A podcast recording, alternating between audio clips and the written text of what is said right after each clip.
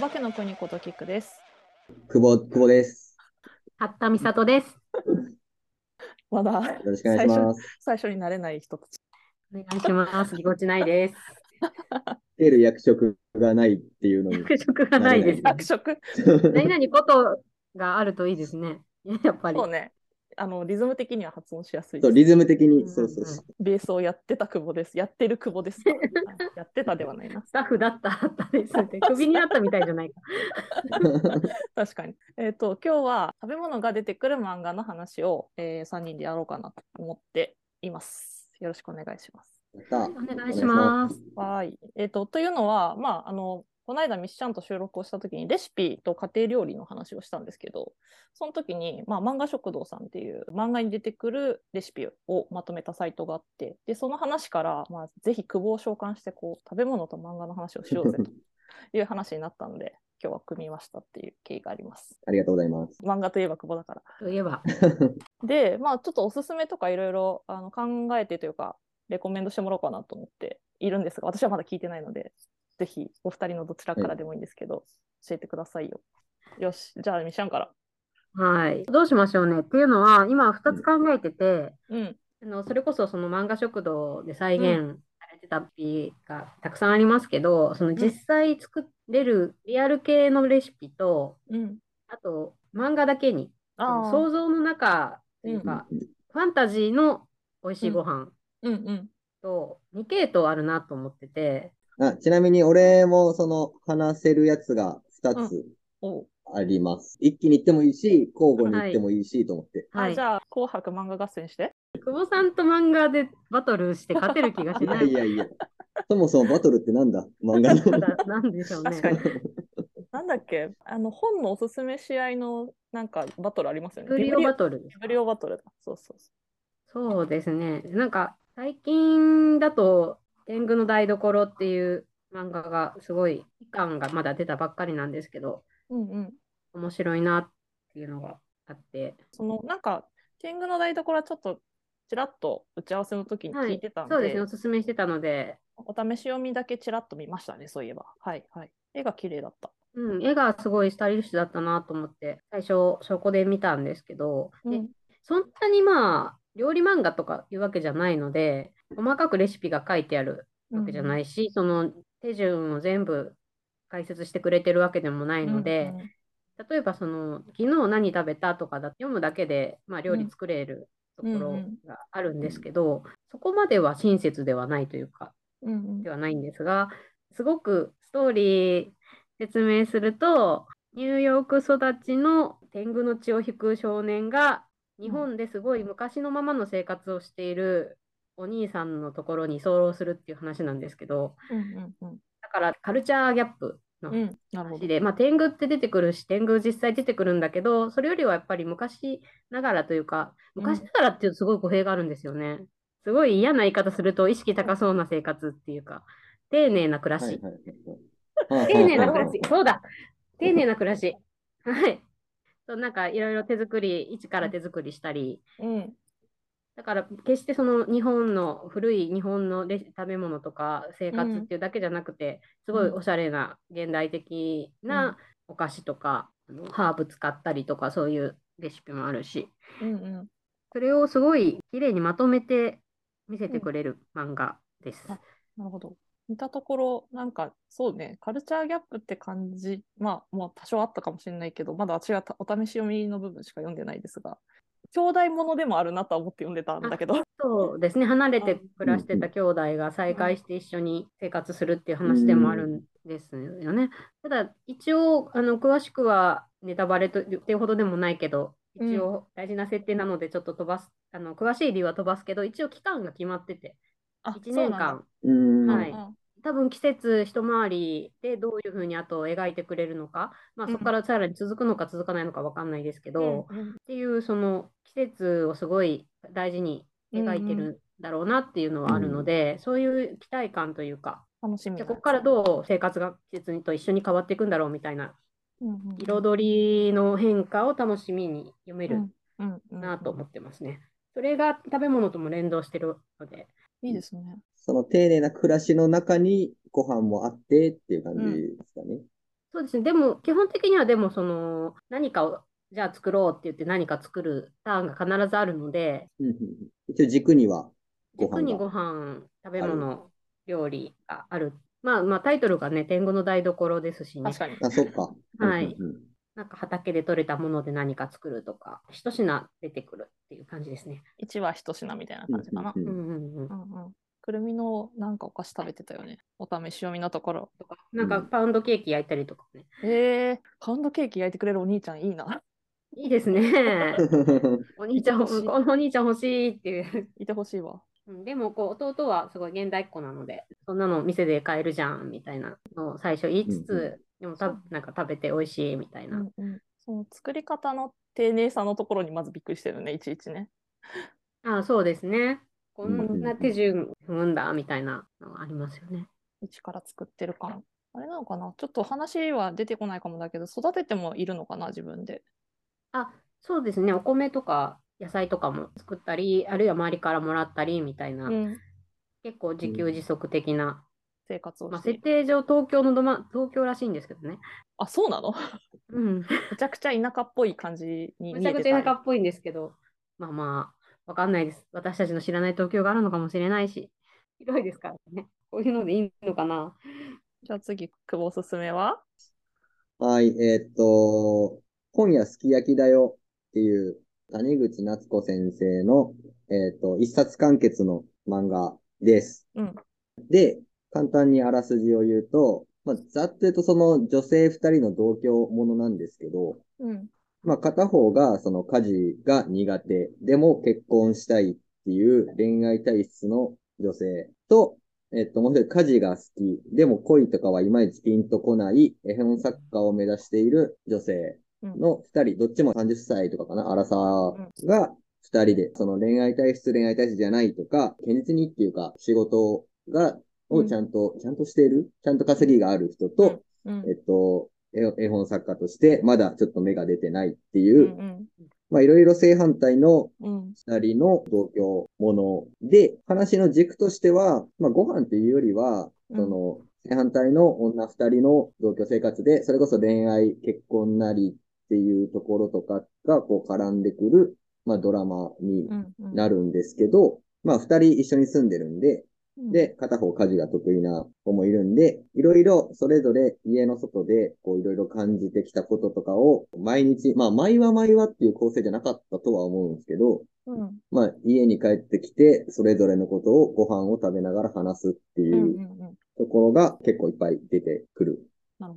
ものになってまして、これもなんかレシピとかめっちゃ細かく載ってるような感じではないんですけど、うん。うん。がそのご飯がその生活の一部にあるもので、それがすごいご飯が魅力的に毎回描かれているうん。ので、で、あとタイトルも今夜すき焼きだよなので、グルメに持って行ってもいいのではみたいななるほど。思って選んだんですけど、うんこう二人がこうそれぞれ別々の生活を外でしていて、うん。うん。でも、でちょっとまあしんどいことであったりとか、それぞれがそれぞれいろいろある中で、その同居人からの今夜すき焼きだよの LINE 一つで、あ、帰らなきゃっつってウキウキで帰れるっていううん。関係からタイトルが来てるというものになってます。で、そのなんかまあすき焼きだったり、例えばそのまあ餃子だったり、うん。で、たまになんかサムゲタンみたいなのを作ってみたりとか。すごい料理レパートリーが豊富なので、この、もう、その作れる人は。うんうん。料理好きなんだね。ねその人ね。そうですね。なんかご飯の描かれ方がすごいなんか特別感があってというか、絵の描き方的にもすごいこうキラキラしてて、すごい美味しそうに描かれてるんで、そういうところでもご飯が魅力的な漫画と言ってもいいのではないかと。確かに。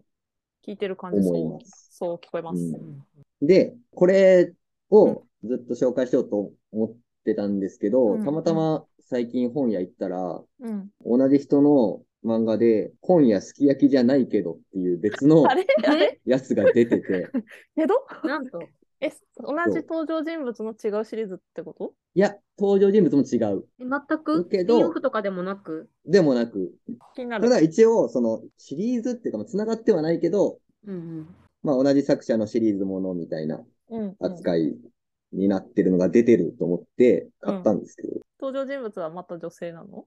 いや、えっとね、広告代理店に勤めて、ちょっと仕事がめちゃくちゃ忙しくって、うん。あの、生活がおろそかになって片付けたりできない部屋ごちゃごちゃな姉。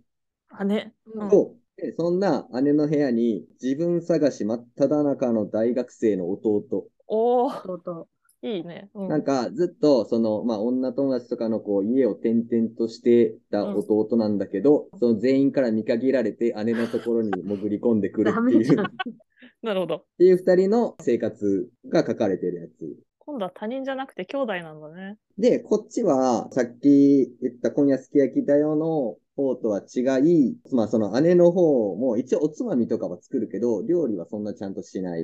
うん。まあまあ片付けとかもできないとか、まあ家事はそんなにできるけど、する余裕がないみたいうんな。うん。忙しすぎて。全部じゃないけど、なんかその、最終的に冷凍食品だけど、美味しいしいいよね、みたいなところに。はいはい、はい。っていうかその、だ結局家でゴロゴロして安くて楽ちんで美味しい冷凍食品食べるのが好きっていうところに落ち着くはいはい。話になって、最後に出てくご飯としては、餃子ピザ。ピザの生地の上に冷凍の餃子乗っけて、うん、思ったあれんと違うぞ。思ったんと違った。餃子の皮のピザじゃないの？私もそう思った。じゃなくて、ピザも多分冷凍なんだけど、そのピザの上に餃子乗っけて、一緒に焼いて、上にラー油とかタレとかパクチー乗っけて、みたいな。うんすごい。っていうジャンキあのー。うん。バカ料理。あの料理。いや、でも、すごいカロリーだけどねうまそうだな。うん。脳が溶けてきた。明日は絶対サラダ食べなきゃって味がするって言ってみんなで食べる。ああ、うん確かにうん。何かを相殺しないといけないっていう感じがするね。そうっていう、まあなんか結構両極な感じのご飯結物になってて、局ですね。本当だね。手抜き料理というか、簡単でもうまくて、私たちが満足してればどんなスタイルでもいいじゃないっていうやつだね。あ、そうそうそうそうそう、んんみたいな、えっと、二つ、どっちも読んで、すごい、どっちも、ちでよかったなっていうのを、こっちも買って読んで思ったので、うんシリーズとして推しですね。そうですね。うん。っ面白い。うん。ていう二つ。なるほど。なんかその、今夜すき焼きじゃないけどかの方が、なんかう、ん。よりレシピ本じゃなくてレシピ漫画っぽいというか、そっちの方が、その、まあ、先に言ってた方は、うん。なんかその価値観の違いとかの話をしてそうだけど、うんすき焼きじゃないけどの方は、なんかメニューより、レシピよりに聞こえるけど、そんなことはない。そっちもやっぱりそういう価値あーでも価値観の話とかもしてるの？あ、そうそう。でも、メインはどっちも同じ感じなんだ。同じ感じうんうんうん。ですね。うん。すき焼きじゃないけどの方で、その弟はどうなったんっていうのが、私今すごい気になってるんですけど、はいはい。弟は何を 役え割っとというか、ね、まあまあ一冊ものなんで、ざっくり言うと、ちゃんとした生活に立ち直っていきます。組んだ。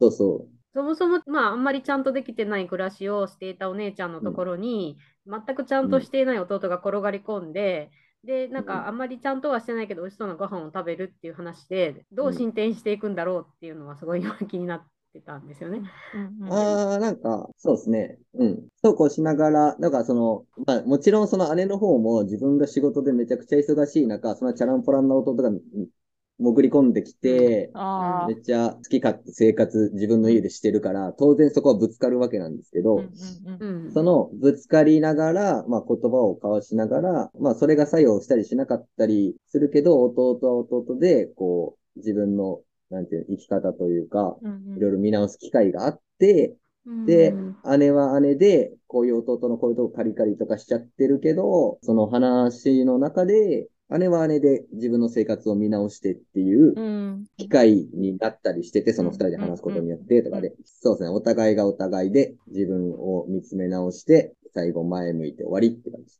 うんってことは、そのスーパーダイレクトに料理が人の人生を変えるみたいな話ではないっていうことですよね。、あではないです。ですよね。うんうんこうなんか、例えとして出していいのかわかんないですけど、あの、美味しんぼ的な感じで、こう、至高うんあ、のでは、料理が出てきて、それを食べてみんな、わーみたいな、幸せになりましたみたいな話ではないっていう、ではないです。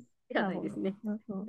だからなんか、言ってしまえば、その、楽ちんなその冷凍食品とかでも、工夫したり、誰と食べるかとかっていうところで、美味しくなれるよねっていうところを、うんうんうんまあ日常のその、些細な何かを見つけて、それを幸せとか幸福感につなげられる日々がいいよねっていうところにうんうんうんうん落とし込んでいくと。うんうんうんいや、私さ、聞いてて、その今夜すき焼きシリーズと呼びますが、2つ。うん。さ、なんか価値観が違ったり、男女が違ったり、生活スタイルが違ってても、なんか腹減って飯食うっていうのは、なんか全員一緒じゃん、みたいな。で、一回そこで揃うのかなと思って。うん。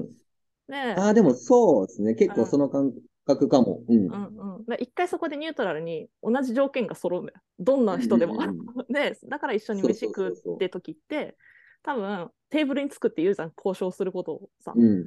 や、テーブルについて飯を食うっていうことが、なんかうん。話しやすさを一つ作ってんのかなって思うんだよね。うん。だからなんかそういうことを使ってドラマを作ってるんだろうなって、その2つは。うんうんうんだからなんかその、お腹が減ったりとか、うん美味しいもの食べて嬉しいとかって、うんうんその正反対であれど絶対共通項で被ってくる部分だから、そうよね。その舞台として食卓があってうんっていうんううんことですかね。う。うんん。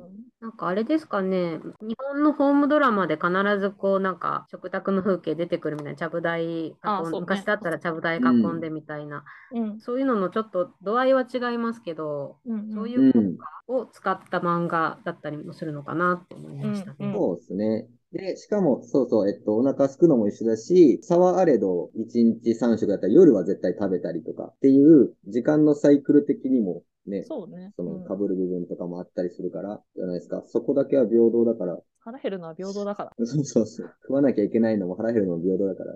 ああ、だからか。なるほどな。今、ハイパーあハードボイルドグルメリポートのことを思い出してて。み見たことある？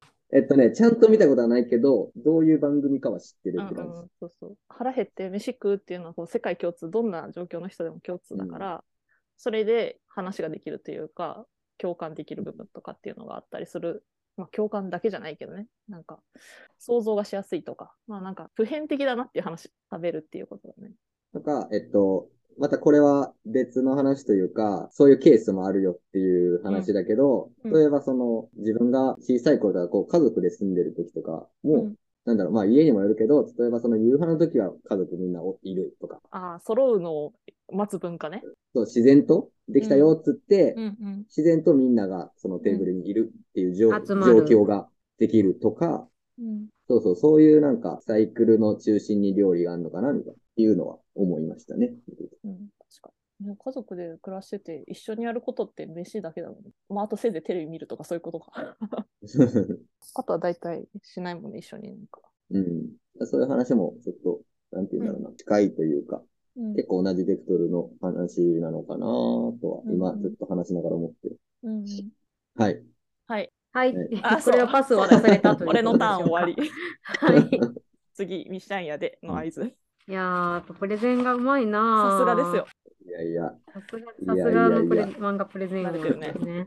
かなどういう方向性に行こうかな。ちょっとだけそしたらどうしよう。ベクトルずらして、ファンタジー方向に舵を切ってもいいでしょうか。あ、いいですよ。まとまり的に。はい。もう一回ちょっと。はい。はい。はい。ザバーン